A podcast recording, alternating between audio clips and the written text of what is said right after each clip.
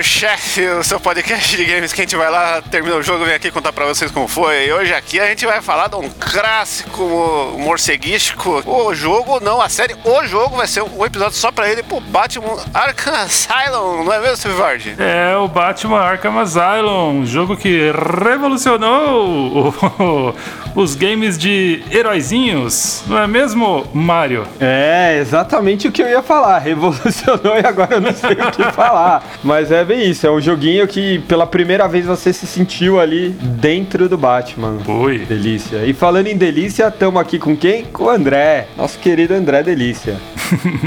Where's he? Where's Batman? Eu não sei se eu aguento. André é o próprio Eu Batman. não sei. O cara que tem um PlayStation 3 e um PlayStation 4 só pra jogar o jogo do Batman. É. Porque ele diz que ele escreve pro Homem-Aranha, que ele gosta do Homem-Aranha. Ó, Homem-Aranha me beija na boca, mas no final, ele gosta mesmo do Batman. E antes de mais nada, segue a gente na- no Spotify ou no tocador que você escuta a gente. Segue também nas redes sociais, comenta, interage com a gente lá, classifica, bota lá cinco estrelinhas pra gente onde quer que você ouça. E vamos para o episódio. Ouço o tocador. Você não precisa falar seu episódio todo, não, André. Eu aguento. tá parecendo aquele Batman cracudo lá, qual que era? O Alan Curta? Batman cracudo. Caralho. Vamos lá.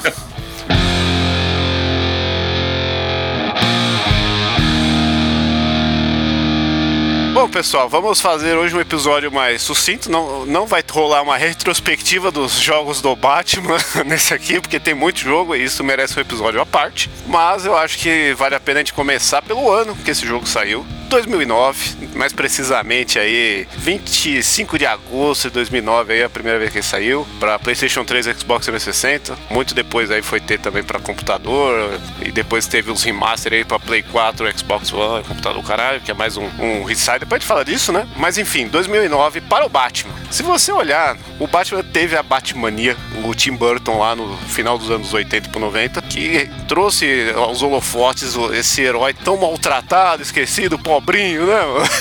Vai ter dó de milionário? Né? Então vamos lá. Com a Batmania que aconteceu aí, com o Batman preto, pescoço duro, Michael Keaton, né? Todo mundo ficou alucinado e, e o personagem teve um revival aí, que o André viveu muito, né, André? Olha, eu desde criancinha também, assim como a Naranha, né, aprendi a ler quadrinhos e aprendi a ler também com o Batman. E eu me lembro bem nessa época, já colecionava quadrinhos e o Batman já estava, como eu posso dizer, salvo por um editor de quadrinhos chamado Daniel Neal, porque ele estava cansado da imagem do Batman pelaquela série de comédia, né, dos anos 60. Daniel Neal ele decidiu colocar o Batman de volta às suas raízes, como eu posso dizer, né, dark. E falou assim: não, chega dessa brincadeira. Aí, os anos 70, viu esse revival do Batman. O Robin foi mandado para a faculdade, ele começou a trabalhar sozinho. E as coisas foram, começaram a ser levadas um pouquinho mais a sérias pro Batman. Aí, finalmente, em 89, com o lançamento do filme, o personagem se consagrou. Ok, o Batman nunca mais será motivo de piada novamente. Até o Joe Schumacher, né? Não vai ser mais piada. É. Até porque a culpa do Joe Schumacher é que ele gostava muito mais do- da série do que dos gibi e quis prestar uma homenagem, né, ao Adam West. É- esse é o resumo do Batmamilo.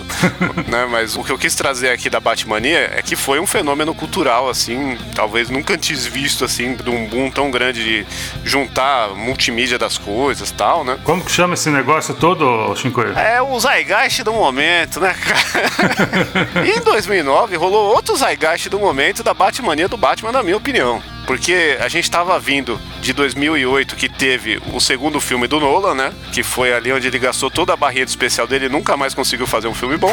Que foi o Batman Cavaleiro das Trevas. com- Isso é discutível. Então, mas, não é pra hoje, né? E ao mesmo tempo que em 2008 a gente tava vindo desse momento que foi talvez o maior filme do Batman até então, assim, que repercutiu, se consolidou na época, nó, agora os heróis são adultos, meu, que radical, né? Eu envelheci junto com isso pra ver aqui esse filme arte maravilhoso. A gente teve também os quadrinhos, que foi bem a época que o Grant Morrison assumiu o Batman e teve todo um revival ali com o Damian, que culminou com a morte do Batman no final, vejam só vocês, né? A putaria do caralho essa saga, mas foi um momento que muita gente foi pro gibi e realmente tava uma, uma série de qualidade assim. No Brasil até foi a época que se consolidou o capa dura, então foi meio complicado isso aí, muitas coisas acontecendo. E aí a Warner, né, já tava naquele histórico de tem o filme, vamos fazer o jogo do filme, né? E teve o filme do Batman Begins, que eu lembro que eu vi Vard resenhou, né, Vard? Foi- eu- jogo do Batman Begins? É. Era um joguinho até que ok, cara. Era meio oco, né, por ser jogo de filme, mas perto dos outros jogos de filmes que vinham saindo nessa época, ele era bom. Ele tinha uns elementos bem legais ali que foram reutilizados no, no Arkham. A, a- a vantagem desse jogo, eu lembro de ter jogado no PlayStation 2, é que, literalmente surfando na época do filme, ele foi, assim, como é que eu posso dizer, vital, né, pra manter o, o status, um novo status pop, né? Assim como o Nintendinho 8 bits, o Batman foi lançado na época de 89 90, então o jogo firmou o personagem mais ainda em outras plataformas, né? E o Batman Begins também. Até então, antes da- das séries do filme do Arkham chegar, mas ele foi tão investido que até eles contrataram os atores originais. Você tinha o Christian Bale fazendo a voz do Batman, o Michael Caine do Alfred, até o Liam Neeson fazendo do Ra's al Ghul, vários atores, então todos estão, com exceção do, como é que eu posso dizer, do Gary Oldman. fizeram exatamente, com exceção do Gary Oldman, todos reprisaram seus personagens no próprio videogame. Então foi um jogo bom. Ah, ele, ele foi um jogo acima da média para o que a gente tava vivendo na época, né? Ele, tem, Sim. ele fez isso de chamar os atores porque a gente tava vindo de Scarface, que tava um reboot assim, Poderoso Chefão, Warriors, esse monte de jogo de filme reboot aí que tava sendo feito. Como ele tinha essa aura de filme antigo, né? Então ele acabou indo pro jogo pra esses lados também. E foi um jogo assim, ele tinha o elemento do Batman pôr medo na galera pra atacar, não é? Um elemento meio stealth do cagaço. E tinha as fases de Batmóvel que era um burnout à parte ali, que É. sempre é bem-vindo, né? Ele usava a engine do Burnout, não era isso? Eu acho que era, porque era da EA, né? Então eu É. acho que era a mesma paradinha. Aproveitando aí que os especialistas estão aí, aquele jogo Project Gotham tem alguma coisa a ver com Batman? Aquele Não. jogo de corrida? Não, Por que Não. que tem esse nome? não. Porque os caras meteram louco aí na cidade, mas é um joguinho de corrida tipo um Forza aí, normalzinho, nada a ver. Ok. Também tem uma banda que chama Gotham, só que sem H, também não tem nada a ver. É uma banda de funk de branco muito boa, mas é, não tem nada a ver. mas aí o lance é, depois desse jogo, a Pandemic Studio ia fazer a continuação com o próximo jogo do Batman, só que os caras não bateram o prazo, não bateram meta. E aí tinha uma produtorinha ali que só tinha feito um jogo até então, que era o Urban Chaos. Urban Chaos, se você for na 3x10 da feira. que era um jogo de primeira pessoa, que você controla um policial de riot, né, de, de escudão batendo nos meliantes. Que, surpreendentemente, é um dos melhores FPS aí do PlayStation 2. Talvez o segundo melhor, né? Já que só temos três jogos aí de FPS exclusivos do PlayStation 2. Mas ele é um jogo surpreendente pra época. Era um, era um jogo muito bem construído, redondinho. E aí eu ah, quer saber? Vamos dar na mão dessa galera aí, que essa galera tá com umas ideias. A Eidos vai meter uma grana. A Warner também aqui tá com o cheio de dinheiro, porque Batman tá bombando pra caralho. E aí os caras fizeram valer aí a, a aposta que fizeram neles, concebendo esse jogo aqui, que é o, o Batman Arkham Asylum, que saiu no aninho, que não foi muito complicado, não, não foi fácil, né? Porque é no mesmo ano que saiu Uncharted 2, que sai Call of Duty Modern Warfare 2, que é o justamente o da fase lá da polêmica, né? Sai Left 4 Dead 2, sai Assassin's Creed 2, é o ano dos dois, hein? Assassin's Creed. Mas eu lembro que esse ano, no nosso antigo podcast lá, nós fizemos a eleição dos melhores do ano e foi um episódio especial, com convidados especiais e tudo mais. E no nosso podcast, o melhor jogo do ano foi o Batman Arkham Asylum, com exceção de um voto, quase foi unânime. o voto foi meu. Não, caralho. Foi o Jurandir que votou no Modern Warfare. Ah, é? Não lembrava É. disso. Eu lembro que eu coloquei o E, tipo, dos melhores do. que eu ainda acho muito bom. E realmente, né, o, o For Games da época, lá no nosso finado podcast blog, que, que ainda deve estar em algum lugar, ele estava certo, porque o Batman ganhou Game of the Year e foi um jogo muito aclamado, porque ele renovou muitas mecânicas. Hoje em dia a gente tem até um termo que fala: ah, o, o estilo de jogo, de luta desse jogo é igual ao do Batman, né? É. Né, Se, se consagrou isso, sendo que Batman mamou no Assassin's Creed, né? Mas tudo bem. Ah, mas ele soube encaixar melhor a parte da luta ali. Eu acho que a grande, a grande sacada do Batman é que ele simplificou na, na hora da luta pra você ter essa- esse sentimento de reflexo rápido. Ficou fluido. É, aquele avisozinho de, ah, aperta aqui, você vai, vai rebater o golpe, eu acho que fez muita diferença. Porque muitas vezes você queria fazer isso, você tava lá no Assassin's Creed, lá, uma galera vindo em cima e você querendo bater, e vem algum cara por trás, meu, você dá a volta e conseguir bater naquele cara, pelo controle era muito complexo. Mas pro esqueminha do Batman ficou tão simples que você fala, pô, como eu sou bom. Nem era, era o controle, mas... No Assassin's Creed, essa janela pra você apertar o botão defesa do outro ataque, né? E começar a bater nesse outro cara era menor. E se você tivesse no meio de alguns golpes, ele não funcionava. No Batman, não. Em qualquer momento que você apertasse o botão nessa janela aí, ele trocava e começava a bater no outro. Então você fica com uma. Sim. dá uma sensação de puta, sou foda pra caralho. Mas não, é um jogo que é mais, mais bem reguladinho, tá ligado? O botão aparecia em cima no Batman, né, te dizendo aperte É. tal botão. No Assassin's Isso, Creed era era só uma, um, é. uma vírgula, um aviso visual ali, tipo, ó, o cara vai atacar, tá ligado? Era uma. meio que uma ondinha, assim, né? De choque, É, assim. o, É. o Assassin's Creed ele tentava ser um Metal Gear de luta, né? É, é. Que é o que o Batman acabou virando também. O Batman talvez é, é o grande Metal Gear dessa geração, a gente já chega lá. Só que uma coisa legal da gente pensar é que nessa época a gente tava no final da onda dos jogos de quadrado, quadrado, triângulo, né? Do- É. Da herança do Hack and Slash do God of War. Tanto que nesse ano saiu talvez o, o último grande jogo aí, quadrado, quadrado, triângulo dessa geração, que foi também o X-Men do Wolverine, que era um Hack and Slash podraço, assim, muito bom. X-Men do Wolverine, não, né? Era do filme do Wolverine, não era? É, X-Men Ori- Origins Wolverine, é. É. Nossa, Wolverine Origins? Origins? Sim, exatamente. Nossa, filme horrível. Voltando só um pouquinho, eu não sou tão experiente assim em Assassin's Creed, mas vocês mencionaram a mecânica e como o Batman revolucionou esse o lance da principalmente nos momentos de luta. Quando o Batman tá andando pra lá e pra cá, ele permanece ao lado esquerdo da câmera. Aí quando chega o momento de luta, a câmera se afasta, ele vai pro centro da tela e começa o quebra-pau e a mecânica que você, como o Mario mencionou, ele se acha o máximo porque ele, se você aperta como é que é o botão de counter, né? O, o jogo entra em momentos de câmera lenta, então, entre aspas, você tem o tempo de resposta para contra-atacar um ataque que tá vindo por trás. Então a pergunta é: o Assassin's Creed possui isso? A câmera não. É, a câmera ela continua na mesma posição. É, exatamente. O que eu quero saber se isso acontece no Assassin's Creed. Não, fica mais fechadinha. Essa questão dele mudar de modo andar, modo exploração para modo combate ali. Isso. É, não, fica mais fechadinho. É um dos motivos também pelo qual você não consegue ter tanta noção de que tem outro te atacando. Porque às vezes a câmera tá posicionada de um jeito na ação que você nem vê que tem gente atrás, tá ligado? Mas esse parry tem. Ele só não é tão bem indicado visualmente como é no Batman, sabe? Ele não é tão bem feito. Ele muda da câmera Resident Evil 4, né? Que, que é exatamente isso, o padrão que, que o Batman puxa, né? Pra fazer o- a ação já no modo God of War. terceira pessoa, visto por trás tal, retinho, né? E, e, assim, isso faz a gente ver que, que existe um negócio do making off da galera que tá fazendo que é tão fluido esse combate, é tão único, que ele é um jogo de ritmos, se você for ver. Parece que você tá jogando um jogo de dança, né? Porque É. você começa a pegar a manha do que você tá fazendo e aí você começa a bater na, na galera, não percebendo de onde vem. É a mesma coisa que você acertar os passos no tapete do. do ó, falei tapete, a galera nem sabe o que é isso depois do Kinect, né? Estamos ficando velhos, senhores. É, então. Tapetinho de dança. Tapetinho de dança aí, re- revolutionary. Tapetinho de dança. Videogames para a terceira idade. Temos que fazer um episódio de jogos de dança. E o Andrezão tá aqui, né? A gente já disse que ele é o grande fã de Castlevania junto com o Quinho. O Quinho não tá aqui porque ele odeia o Batman, né? Com todas as forças. Né? Nossa, não. o cara só não conseguiu vir pelo horário. Deixa eu zoar os amigos. só pra ele se retratar. Nossa. Aí vai o Quinho, o hater de Batman. Toda a comunidade de Batman vai crucificar o Quinho. Ó, o Shinkoio já falou que o Kinho ode- odeia Batman e já falou que o Batman é o Metal Gear da geração. Que o É. Kinho não tá aqui pra defender Metal Gear. Exatamente. Já falei também que o Mario odeia acessibilidade. é, isso você sempre fala. Mas isso você Aí. falou na cara do Mario. Ah, é verdade.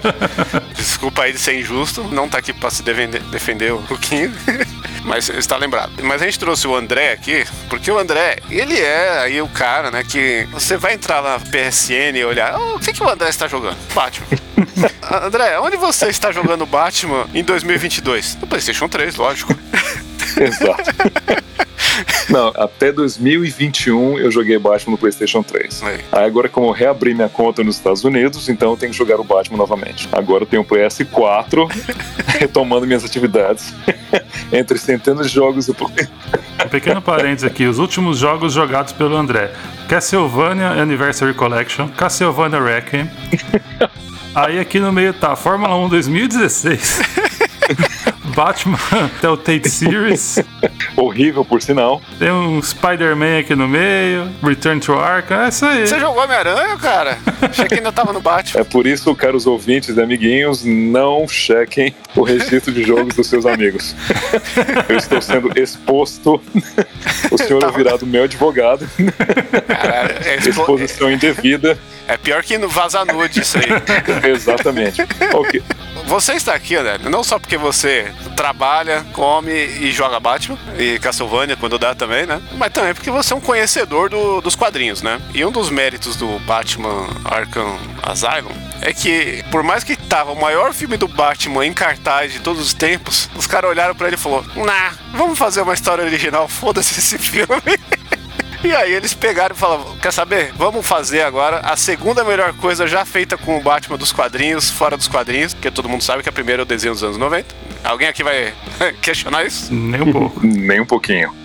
Batman The, uh, The Animated Series, né? A série animada do Sim, Batman. Que é o Bruce Timm com o Paul Dini, né? Que estavam lá, disponíveis, né? Mais o, mais o Paul Dini que o Bruce Timm. E aí a Rocksteady falou, aí, vamos escrever um joguinho aí, cara? Você não tá fazendo nada, a gente gostava muito da série. E assim, a gente quer fazer um negócio atualizado pra uma geração aí, vamos fazer um, um visu videogame muito louco, mas a historinha vai ser você fazendo uma herança aí do que você nunca pôde fazer no desenho, porque no desenho ex- existe a lenda que tanto o Bruce Timm quanto o Paul Dini, eles queriam fazer uma coisa mais adulta, né? Tanto que existem várias piadas e conceitos meio... Hoje em dia fica- ficou cringe, né, mano? Mas o bagulho era, era adulto demais pra época. E aqui eles conseguem puxar um pouquinho essa adultização aí e tal. Dini até hoje fica tentando emplacar a história na vértigo do Batman e essas porra. Com o videogame ele conseguiu aí dessa nova roupagem, mas não conseguiram largar o osso. Tanto que todo mundo que dubla o jogo é é a mesma galera do desenho, né? Os principais, né? O Batman, o Coringa, que é o Mark Hamill, né? Até o penúltimo jogo foi ele que dublou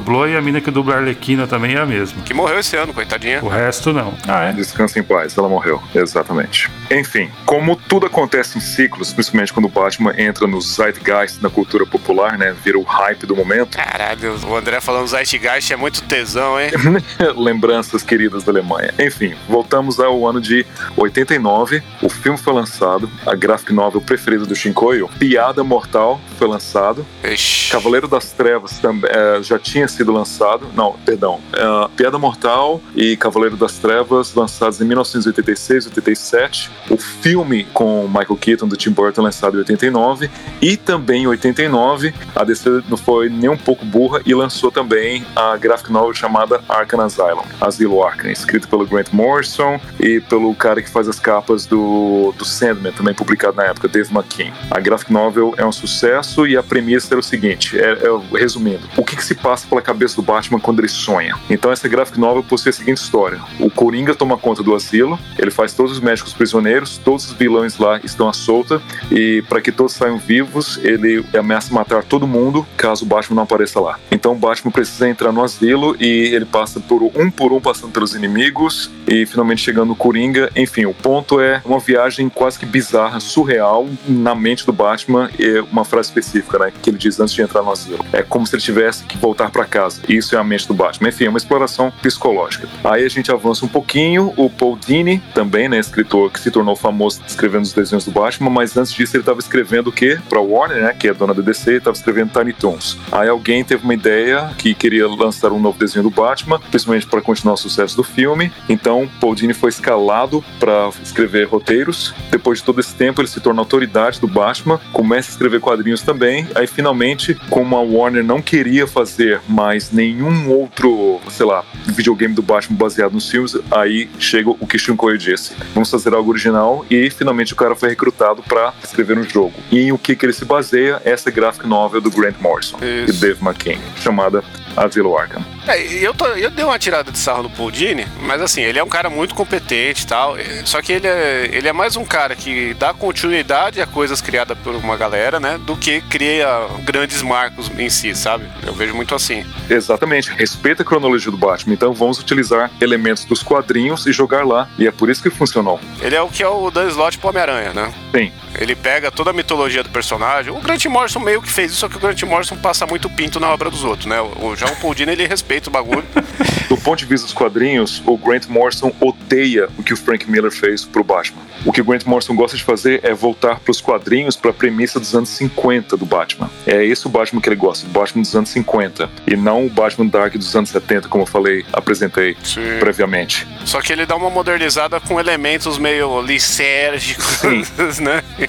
meio, meio é pouco, é, é totalmente absurdo. Então o Batman sempre acontece em ciclos, então a coisa, a, a história sempre se repete. O primeiro filme do Batman do Tim Burton equivale ah, ao período dark violento dos quadrinhos do- dos anos 40. Batman Returns é o Batman entrando nos anos 50 antes do código de aprovação dos quadrinhos entrar. Aí o Batman Forever começa a entrar nos anos 60, aquela coisa do Joe Schumacher. Batman e Robin é literalmente o Batman do Adam West. Então, um reflete o outro. O filme sempre rep- reflete uma época dos quadrinhos. E o Batman Begins finalmente é o Batman dos anos 80 e 90. Então, ele sempre existe esse paradigma sobre o que o que Batman é na, mídia dos quadrinhos. E, e o Batman Crepúsculo? né? Crepúsculo, Batman Crepúsculo, aí eu vou deixar esse comentário pro Mário. Pô, sacanagem. Ele se baseia no Seven, né? Anos 90 ali.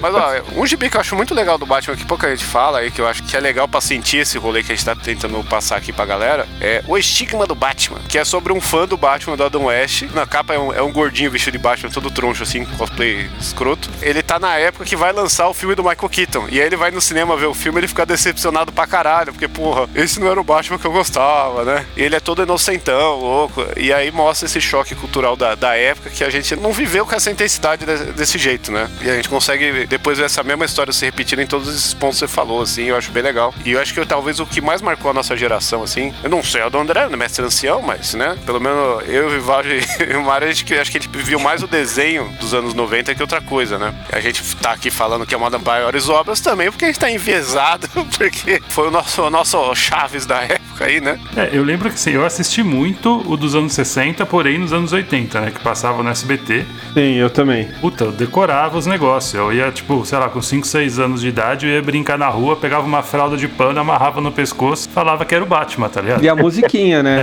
É.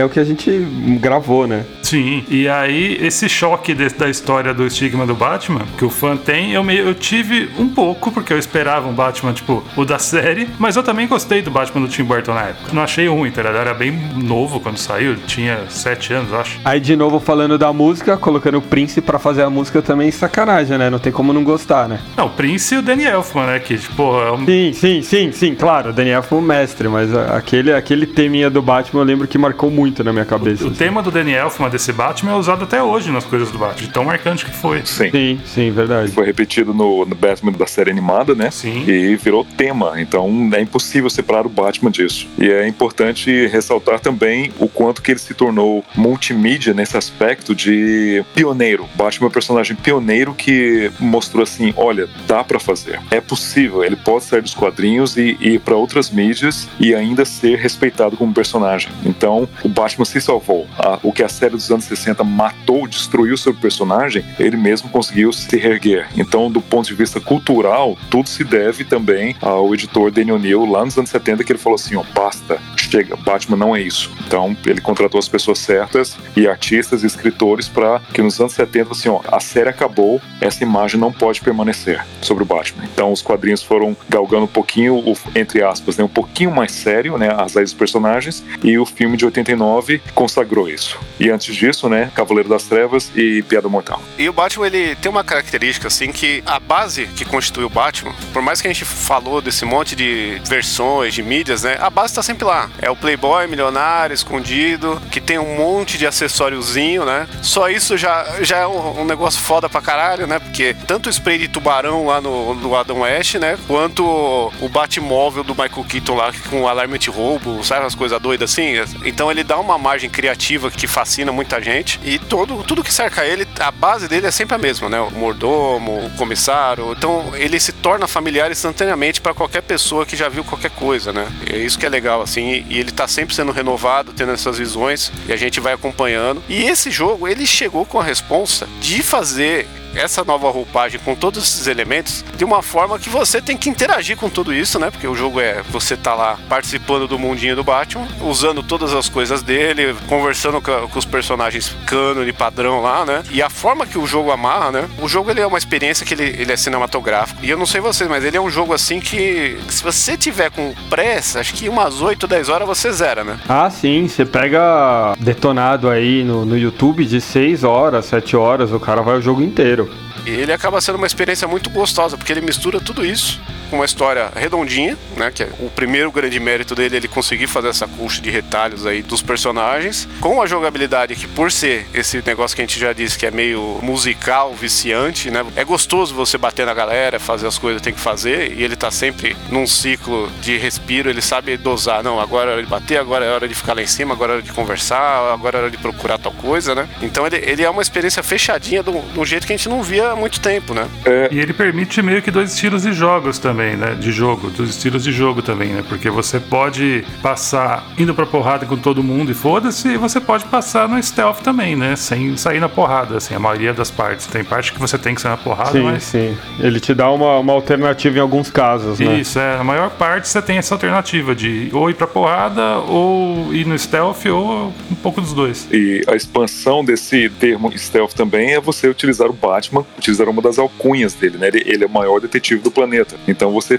pode também ser o detetive. Uhum, uhum. E você, então, Faz sentido isso, né? exatamente, o jogo respeita isso. Então, o- tudo se passa à noite, então o Batman tá no seu habitat natural e ele vai usar as sombras e também precisa ser um detetive e quando o momento pede, ele precisa cair na porrada. Então, é o jogo perfeito do Batman. Você é literalmente Batman. Funciona muito bem. É, se você fizesse essa mesma mesmo jogo, só que a skin é o super-homem, não faria o menor sentido, né? É. Não. Ele, ele usa toda essa gama de poderes, vai, vamos chamar assim, do Batman, né? De, de habilidades dele É. pra deixar o jogo tão completo ali, né? E é exatamente por o Super-Homem, ele tem essa dificuldade de ter um jogo decente, porque ele tem um set de habilidades e de coisas que ele faz que é muito complicado de você traduzir para um videogame. Sim, apelativo também, né? Tipo, o cara é o super-homem, tipo, ah, tá, ele foi e matou um cara. O melhor né? jogo do Super-Homem, se você for ver, é o jogo do Dragon Ball ou o jogo do GTA com mod do Super-Homem, sabe? Que você voa e quebra tudo e foda-se. Porque não tem um, um jogo do Super-Homem que faz isso direito, né? O melhor jogo do super-homem é o jogo do super-homem do Atari. Aí. E começa com ele perdendo os poderes, e aí você precisa. Mas não é disso que você não gosta nos jogos, Mário? Quando perde os poderes que já foram ah, diferentes. não, mas não é- se for a continuação, Ah, entendeu? pegou, pegou na veia. Se for a continuação, começar do zero, assim, é sacanagem. Mas esse do, do Super-Homem foi legal, até que o Shinkoi, assim, fui na casa dele e eu tinha dado pra ele o cartuchinho. Daí eu fui e joguei, assim, ele... Caralho, esse jogo tem história? E tem início, meio e fim ali. O Mario zerou o jogo em dois minutos na minha frente. Eu falei, aí eu peguei o, o Atari e joguei no chão. Não, eu, Pediram um Commodore 64, né? Chorando. assim. O André falou o lance do detetive aí, isso também tem uma, é uma coisa que, assim como a luta que o Shinkoio disse que ah, esse jogo tem a luta como o do Batman, também tem o modo detetive, né? Que vários jogos depois passaram a usar. O próprio Horizon Zero Dawn, que a gente fez episódio recentemente, tem o Sim, modo sim. detetive lá dentro exatamente como é do Batman. Que é o modo raio-x, né? É, E que não funciona tão legal, porque com Batman faz sentido. Sim. Agora, qualquer outro jogo, tipo, porra, como é que eu faço pro maluco aqui que tá cheio de coisa acontecendo pra ele entender pra onde ele tem que ir. Ah, aperta esse botão. É. E não faz Não, sentido. No Horizon faz sentido porque tem toda a desculpa lá do, do triangulinho. sabe? Sim, sim. Mas na maioria dos jogos não faz. Mas é bem que você falou, tem toda a desculpa. É, acho que a gente já, já preparou o terreno pra babar o ovo da Rocksteady aqui de o quão eles souberam traduzir o Batman pro jogo. E a Eidos também, né? A, a Eidos da- na época, né, ainda era Eidos, né, não tinha sido comprado Uhum. pela Square Enix, né, que aí revendeu a porra toda, mas ela publicou, né, o jogo, né, ela fez parte do rolê aí. Ah, E sim. é, é- é bizarro a gente ver o nome da Eidos hoje, né, parece que é um negócio tão extinto. É. É verdade. Depois que, eu- que você colocou o reboot do Tomb Raider e apareceu o Square, você, eita, ah, eu vou ter que grindar a Lara aqui, caralho. Mas eu lembro que quando eu joguei esse Batman a primeira vez, eu vi o Eidos lá, eu falei um Eita também, porque eles já não estavam publicando muita coisa. No PlayStation 2, a Eidos só fez cagada, mano. É. Aquele Tomb Raider lá foi triste lá, o- ele- eles explorando a Lara até a última gota ali, né? Porque, porra, tava complicado. Aquele End of Darkness lá que foi lançamento do Play 2 foi triste pra caralho. E a Eidos ela era famosa assim por um tempo, principalmente no Play 1, né? Por, ó, essa galera aqui que conseguiu fazer jogo de plataforma 3D com personagem real, né? É, Foda-se esse joguinho de criança. A Eidos é, é foda, né? Fez os Hitman também, pô, Hitman era do caralho trouxe essa desconfiança pro Batman, mas né, a gente viu que a Warner pegou na mãozinha ali, a Rocksteady soube trabalhar e a Rocksteady trabalhou tão bem que até hoje, né, ela só, só é famosa pela porra do Batman. É. E tá pra dar uma cagada aí Isso é. com, com o Esquadrão Suicida, né? Eu acho que não convém a gente comentar dos jogos, porque todos merecem episódios, porque a história, a continuidade todos são muito boas. Vamos fechar aqui com a história do Arkham Asylum mesmo agora, né? Que eu acho que é, é o outro mérito que é isso aí.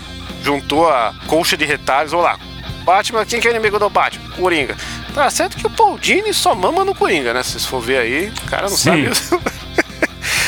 É pô, o que ele gosta de usar. pô, o maluco Bem, não é, sabe é o, largar ar- é, o, ar- é o arqui- é o arqui-inimigo do, do Batman. Então, totalmente É. o oposto do que o Batman representa. E o Coringa também se tornou multimídia. Então, se você fala do Batman, por que não apresentar seu Nemesis? E isso, entre aspas, ajuda muito a vender. E se você quer fazer um jogo bom, é claro que você vai colocar o Coringa como o último chefe. Não, eles já estavam arriscando em tantas outras coisas, sabe? Já estavam revolucionando em tantas outras coisas que é até aquilo que você falou de buscar um, um ponto comum é, é, de, de casa, familiar. Mano, na boa, você põe o Ra's al Ghul, tudo bem, ele tá lá, mas você colocar ele como principal. Quem não conhece ali, quem vai falar, que, que porra é esse cara? O Razal é spoiler, não é desse jogo não, mano. Não, tudo bem, ele está lá em algum dos jogos e todo mundo aqui já, já deve ter, ter ideia disso. Mas eles conseguiram ir ampliando um pouco mais para os próximos jogos, mas você tem que começar no básico mesmo. Sim. E voltando àquilo que a gente falou no começo, o jogo ele é muito importante porque ele respeita muitos quadrinhos, né? E ele respeita muito aí o Asilo Arca no Grant Morrison com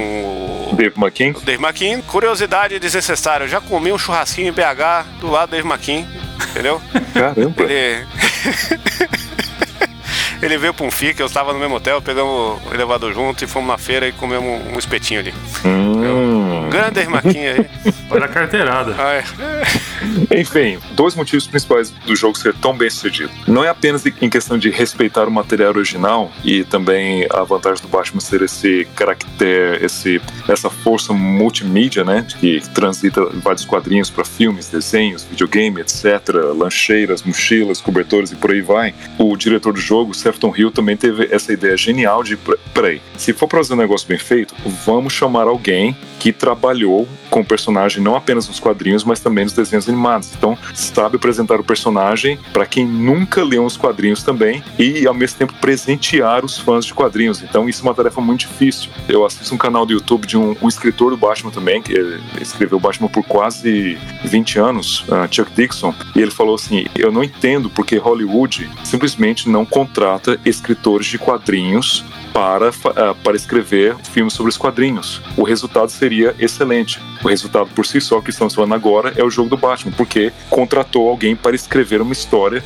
que alguém já, já conhecia o personagem intimamente e escreveu dos quadrinhos também. E utilizou o material dos quadrinhos para basear o jogo. Então é tudo para dar certo. É, eu sei por que isso não O acontece. jogo funciona por isso. É ganância, tio. A galera tem que criar o Batman da versão deles pra ser diferente, pra ter a versão do boneco do Batman do Crepúsculo, pra aí quem ganhar dinheiro foi quem fez aquilo e não ser o cara original lá. né? Nunca vão dar o dinheiro pro Jim Starlin lá por ter copiado a ideia dele no, no terceiro filme do Batman lá, o do Messias lá, por exemplo. Então a galera fica pegando essas propriedades intelectuais que são fortes demais, né? E recriando em cima, sem dar, dar os créditos, só pra dar uma mamadinha na teta do merchandise e de todos os derivados que o produto vai ter e pra não pagar a galera que, que tava lá antes, né? Isso que é foda.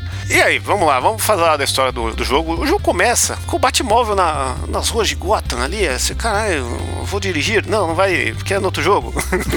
e, e aí a gente vê o, o Batman com o Coringa já no carro levando ele pra entregar lá o seu hospício de preferências. Batman Uber. É, eu sempre achei asilo muito estranho, porque aqui no Brasil asilo é pra velho, né? Sim. Mas tudo bem. É, seria um sanatório Arkham, o termo correto, né? É, Sanatório Arkham. Só dando um prequel antes disso, existe o Arkham Origins e o Blackgate, que são os jogos que saíram depois desse, mas são prequels.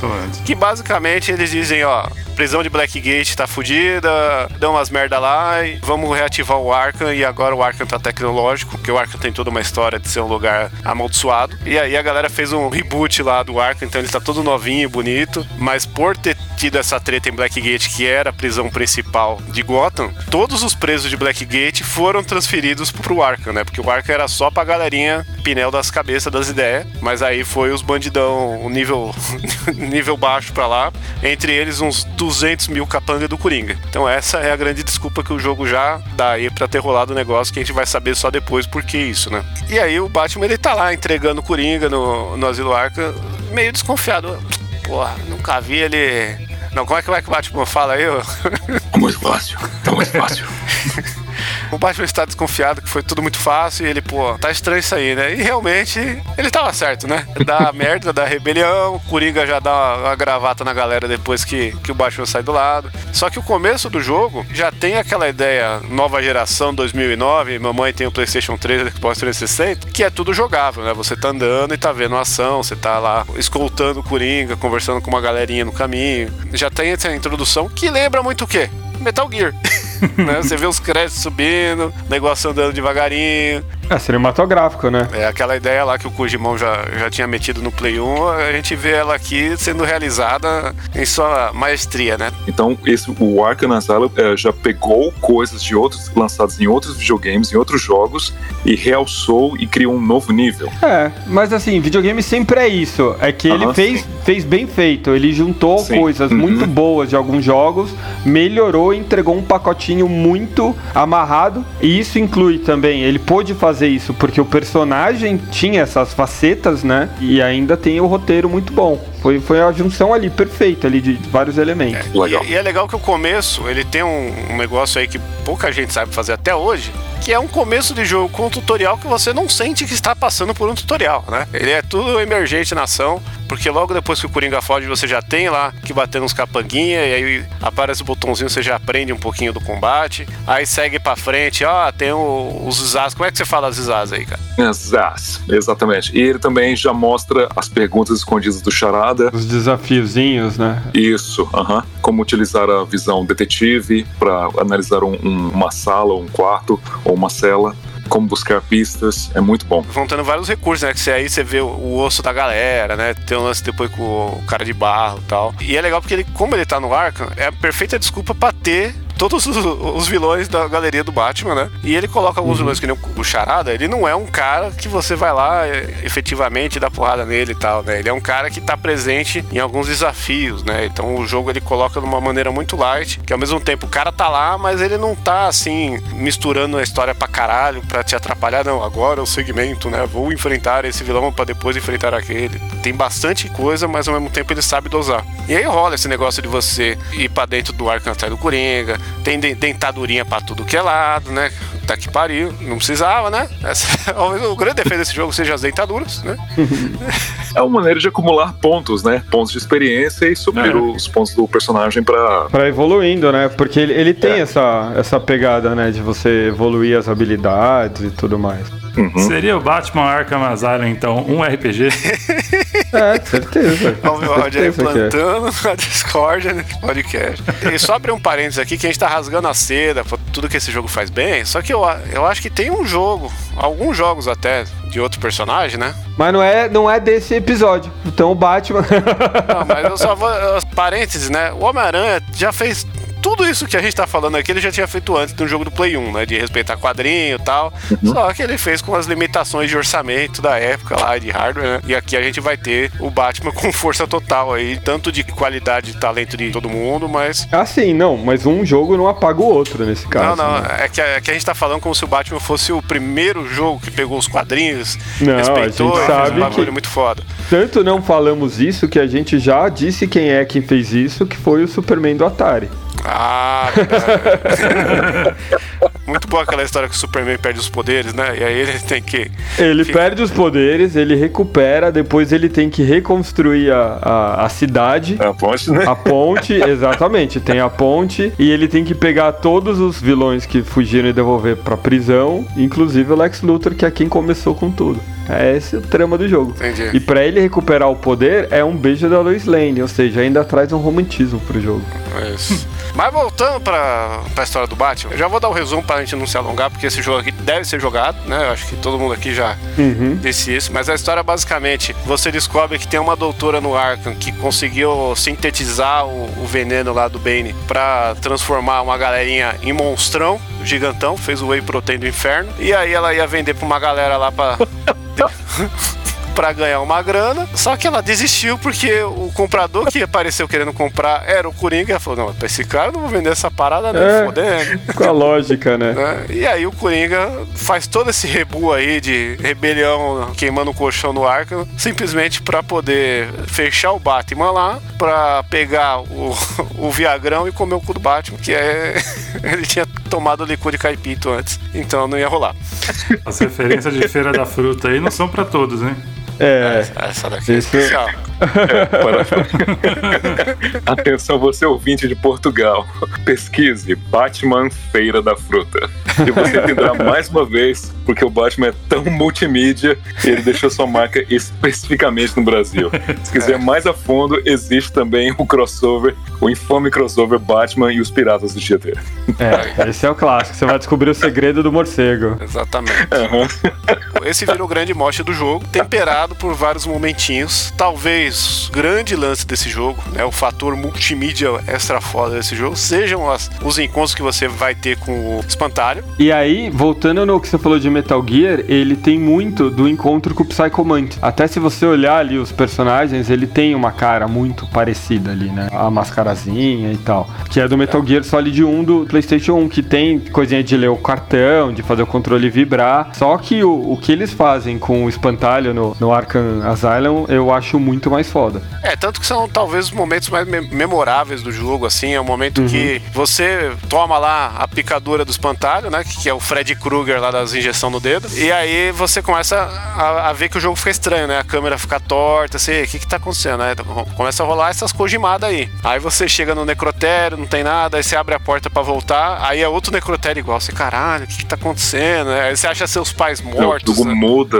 exato, leva um susto do caramba, porque os pais dele no saco lá de cadáveres. Nossa, E falando com você ainda, né? caramba! Essas partes do espantalho são meio que um jogo dentro do jogo, né? Sim, e mexe também com o psicológico do Batman. Isso é maravilhoso. É, muito bom. E é uma forma muito inteligente do cara pegar e recontar toda a história do Batman de novo, né? Porque a gente tem que imaginar que esse pode ser o primeiro contato do Batman de alguém, né? Sim. E realmente foi pra muita gente. A primeira coisa que a pessoa conheceu do Batman foi esse jogo. Tipo, a pessoa já conhece o Batman, mas não conhece a história dele. É, não- Só viu a imagem ali, sabe quem é, mas não- nunca se aprofundou em nada. Isso. Aí tem, ah, mais uma vez, os pais dele sendo mortos, ele lembrando, tudo dentro desses delírios que ele tem por causa do, da poção aí do espantalho, que eu esqueci o nome. E é legal porque no primeiro, são três encontros, né? O primeiro rola esse negócio do necrotério, depois você vai pra um- uma fase que o jogo fica 2D, né? E aí você tem que usar um stealth pra fugir do espantalho Shadow of Colossus gigante. É do caralho, assim. É, não é, não é bem 2D, mas ele é, ele é câmera travada, é isso que quer dizer, né? É, você, você tem que andar de ladinho, se escondendo. Sim, ó, sim. Fica um negócio totalmente surreal, fora do que a gente tava acostumado, né? Uhum. Depois, mais pra frente, frente vai ter um outro encontro que aí sim vai ter ele na mansão, você joga com ele criança, né? Vê, o- vê os seus pais mortos e tal. No Beco do Crime, é uma excelente apresentação de como o personagem é e funciona. E a terceira, que talvez seja o momento Psycho Mantis que o Mário falou, que é o momento que você tá jogando, aí a- dá pau no seu Playstation, no seu computador, e reseta tudo. Aí você, caralho, tá com defeito esse jogo, caralho. Primeiro jogo original que eu compro na vida, e essa merda dá defeito. Cara, sabe que jogo que teve isso antes? No Conker's Bad Fur Day do Nintendo 64. Eu não lembro. Caramba! Quando você tá pra terminar o jogo, ele trava, fica travado, aí aparece um buraquinho assim, entra o Conker, assim, falando assim: Ah, o jogo travou? Que merda, né? Tipo, começa a falar umas paradas assim, e aí fala o que você tem que fazer pra voltar a funcionar pra você poder ver o final.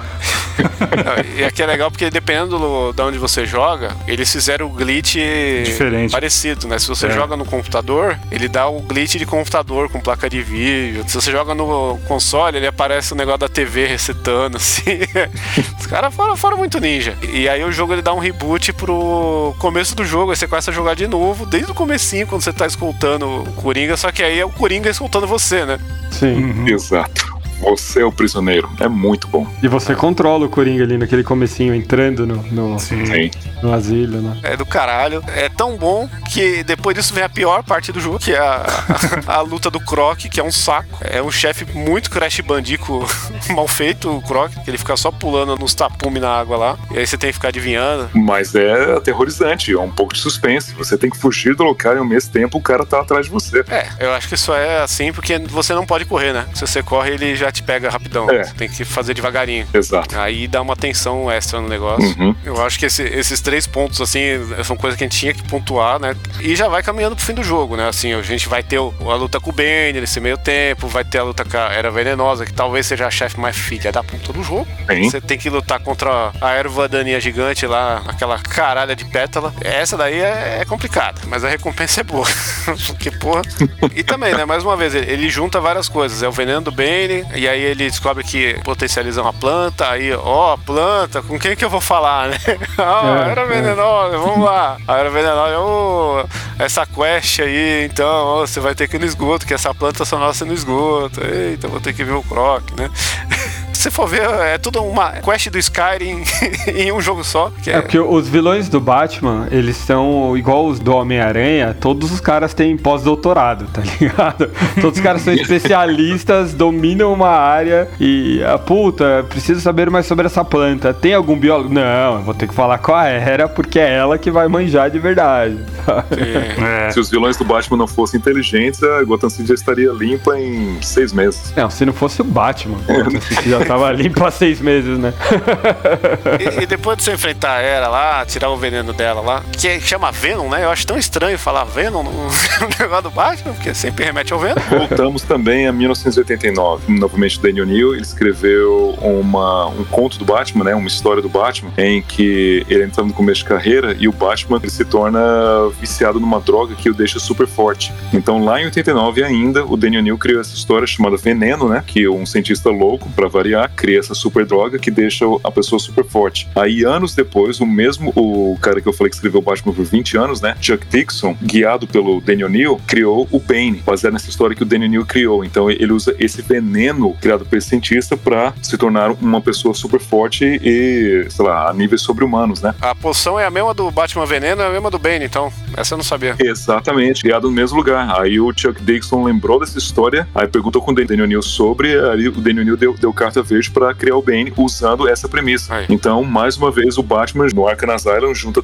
todos esses elementos dos quadrinhos de maneira muito bem respeitada, né? Então, vamos utilizar esse negócio para lá e para cá e tornar um asilo essa, essa coisa absurda. Tanto que a Era Venenosa ficou super poderosa com a super, super erva daninha, então funciona, né? Para desafios físicos, psicológicos, né? No lance do espantalho e também como detetive. Então, mais uma vez, é um jogo completo. E é legal se você ler essa história aí do Batman Veneno e trocar a Uhum. poção por cocaína, funciona melhor ainda, porque ele é um playboy cheirador. né? E, a- e aí ele faz um rehab, né? Tem um- uma das edições, eu tenho ela fininha que saiu aqui pela Abril, naquela série do Conde Batman, que ele praticamente ele vai se fechar no, no porão e falar: aí, Alfred, não abre não, só vou sair daqui quando. Um mês, exatamente. Depois de comer uns tijolos, porque eu, tô muito louco na droga.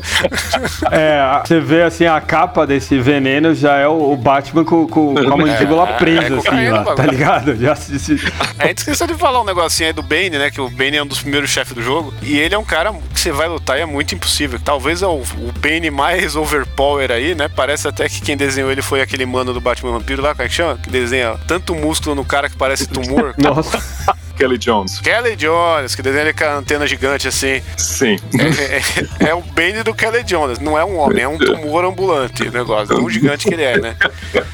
E, e rola uma das cenas que hoje elas são, ela é muito engraçada, porque você desiste de bater no Bane, né? Aí você foge e o Bane vem assim: Eu vou te pegar, caralho. Aí eu, I gonna break you, né? Mete um, uma referência aí ao grande Dolph Lundgren. E aí o Batman fala: Não, I will break you. E aí ele liga o Batmóvel pra atropelar o Bane e jogar ele na margem. Caralho, Batman. Não sabe disso não, hein? Caralho. Mas vamos pra fase final agora, que é o Coringuinha. O Coringuinha tá lá esperando o Batman, faz a festinha. E aí, vamos, vamos, vamos lutar, porque já- você já chegou até aqui mesmo, né? Você tá desde o começo do jogo tentando me encontrar. Ele injeta a porra do negócio no Batman e não acontece nada. Aí ele fica muito putinho, ele, ah, não pode ser. O que, que acontece com você? Aí ele fala, fala o quê? Eu sou eunuco. Eu sou eunuco.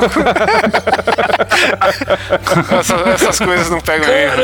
tô confiando. Começaram essa fita, prova que a sua mãe e sua mulher.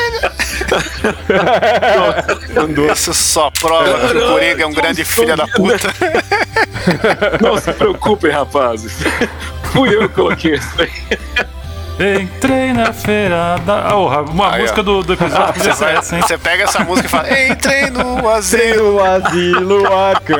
Exatamente. Já era. Vai ter que fazer essa aí? Quero ver se. O Robin vai dar pra todo mundo hoje. E, e não tem o Robin nesse jogo, hein? Ele vai ter depois nos prequel, caralho, mas não vai ter o Robin, né? É. E esse chefe final, cara, é meio. Eu vou falar, é meio broxante, assim, porque é aquela coisa, porra, o Coringa, mó inteligentão, ok, a história toda leva pra isso. Mas chegando no final, luta com esse brucutu aqui. Depois de tudo que o jogo entregou, foi uma coisa meio frustrante ali pra mim. E- Esse é um problema do Paul Dini. Ele não sabe terminar uma história. Isso eu já. Minha suspeita, os meus dois centavos sobre isso, é que talvez ele tenha sido requisitado pra, assim, ok, precisamos de um desafio físico no final. Sim, E precisa sim. ter o Coringa, e nada melhor do que colocar o veneno do Bane no Coringa. Não, faz sentido. Aham. Mas eu, eu queria outro, entendeu? Aqui, assim, acaba sendo aquela coisa que o, o momento foda ali que você teve com, com o espantalho foi realmente o ápice, saca? Sim. É, e como o jogo pede uma luta, não- você não vai jogar xadrez com o Coringa, né? Então é isso aí. Tem que ter porrada. E você já enfrentou o Croc e o Bane. Você precisa de alguém mais foda que eles pra ter o impacto do jogo. E aí vai ser uma arenazinha. Vai ser aquele negócio. Vai ter choquinho, vai ter capanga caindo a roda em tudo que é lugar. Aí tem aquele negócio da mecânica da luta. Que, ah, o capanga de choque você tem que pular por trás. O capanga do bastão você tem que pegar de outro jeito. Então ele vai pegar tudo que você aprendeu no jogo e aplicar nessa luta, né? Com o momento do chefe pular e você ter que bater na hora certa. Aí tem os explosivos e tal. É meio broxante, porque no final você só dá um, um soco explosivo na cara dele.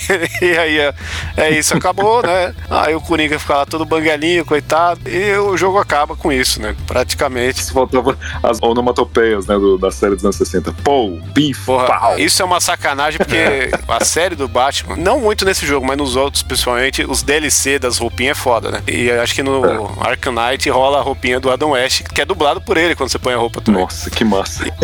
Mas os caras não colocaram o Paul e o Plef, então é sacanagem. Não perdoa.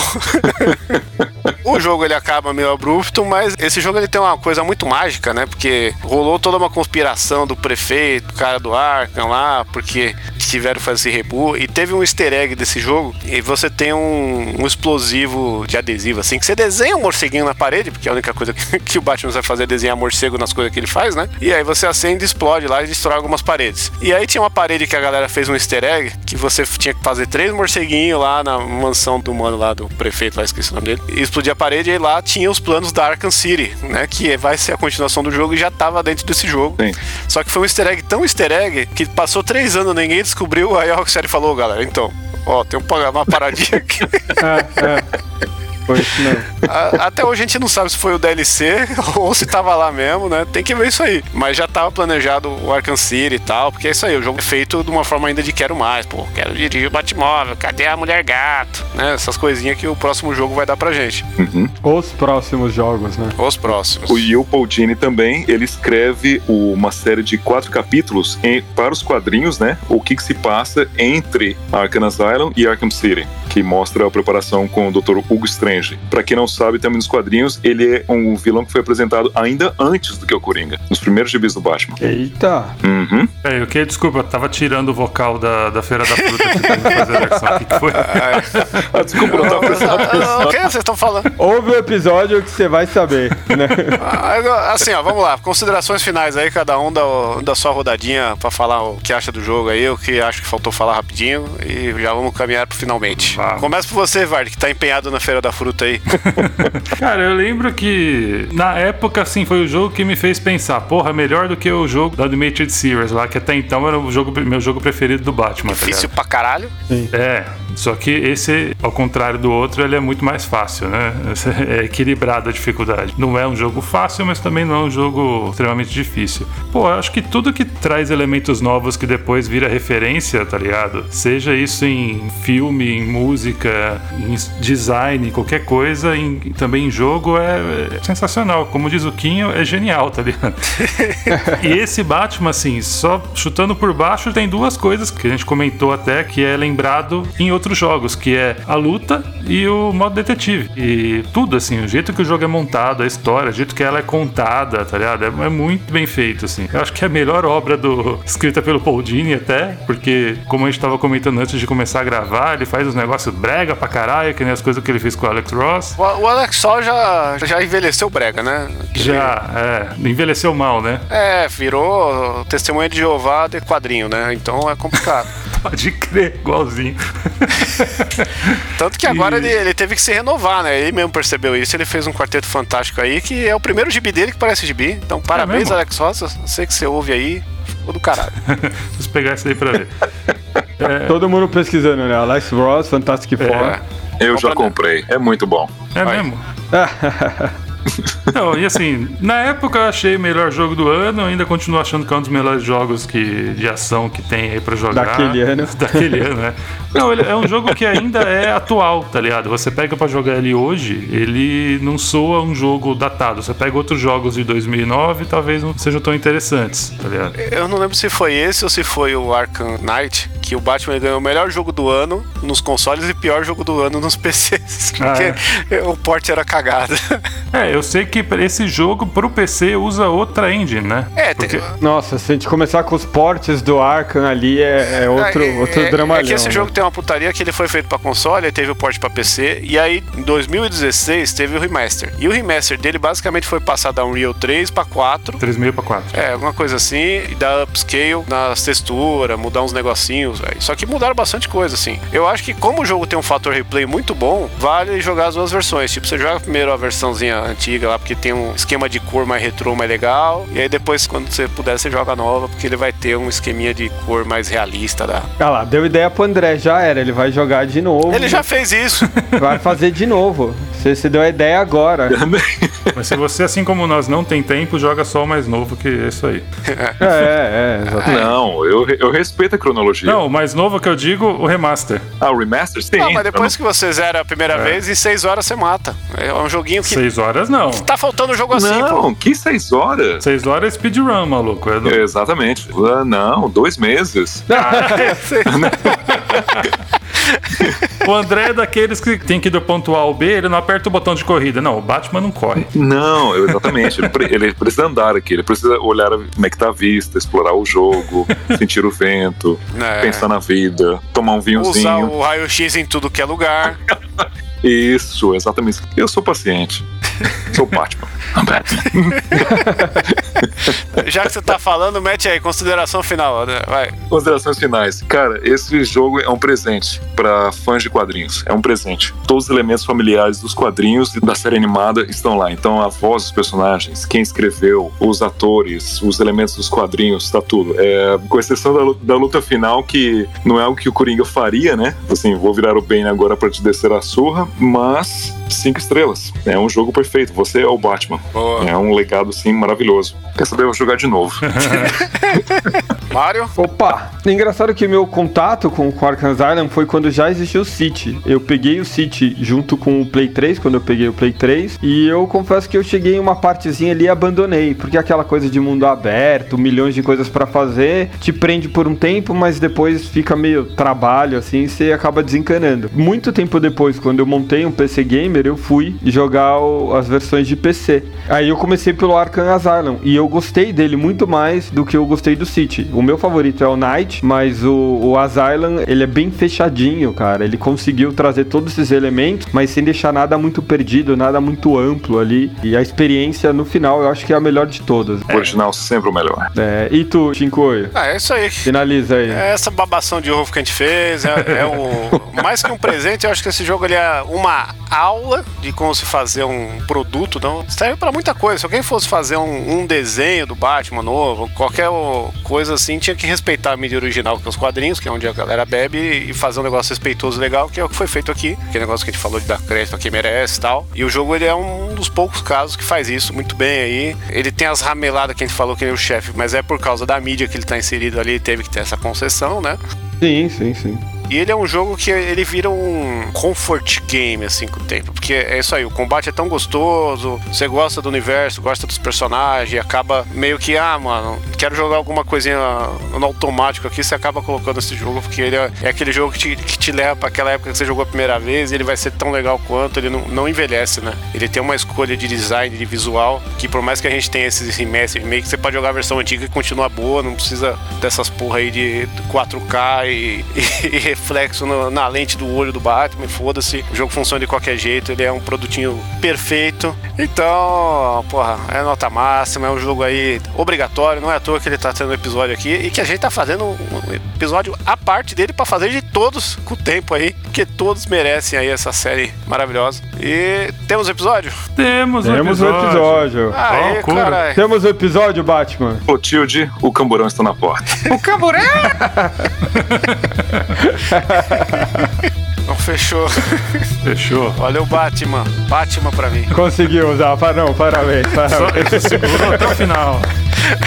Segurou, segurou. Foi aquele peidinho, tá ligado? O cara segurou.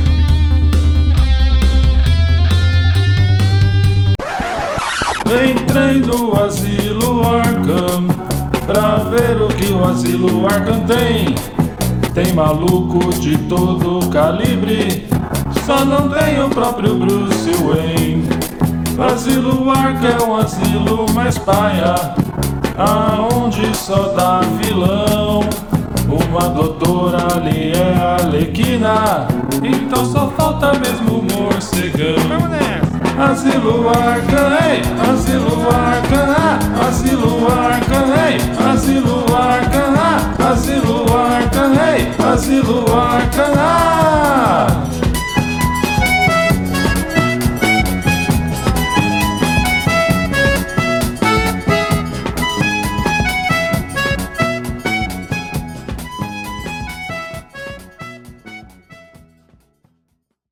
Créditos do episódio: André Santana, pauta, Fernando Vivaldini, trilha sonora, edição e pauta, Guilherme Barata, identidade visual e pauta, Mário Perim, pauta. Foi utilizada também uma versão da música Taxman dos Beatles e também da música Feira da Fruta do grupo Capote, que nesse caso, como eu não sei tocar samba, foi utilizada a versão original de base.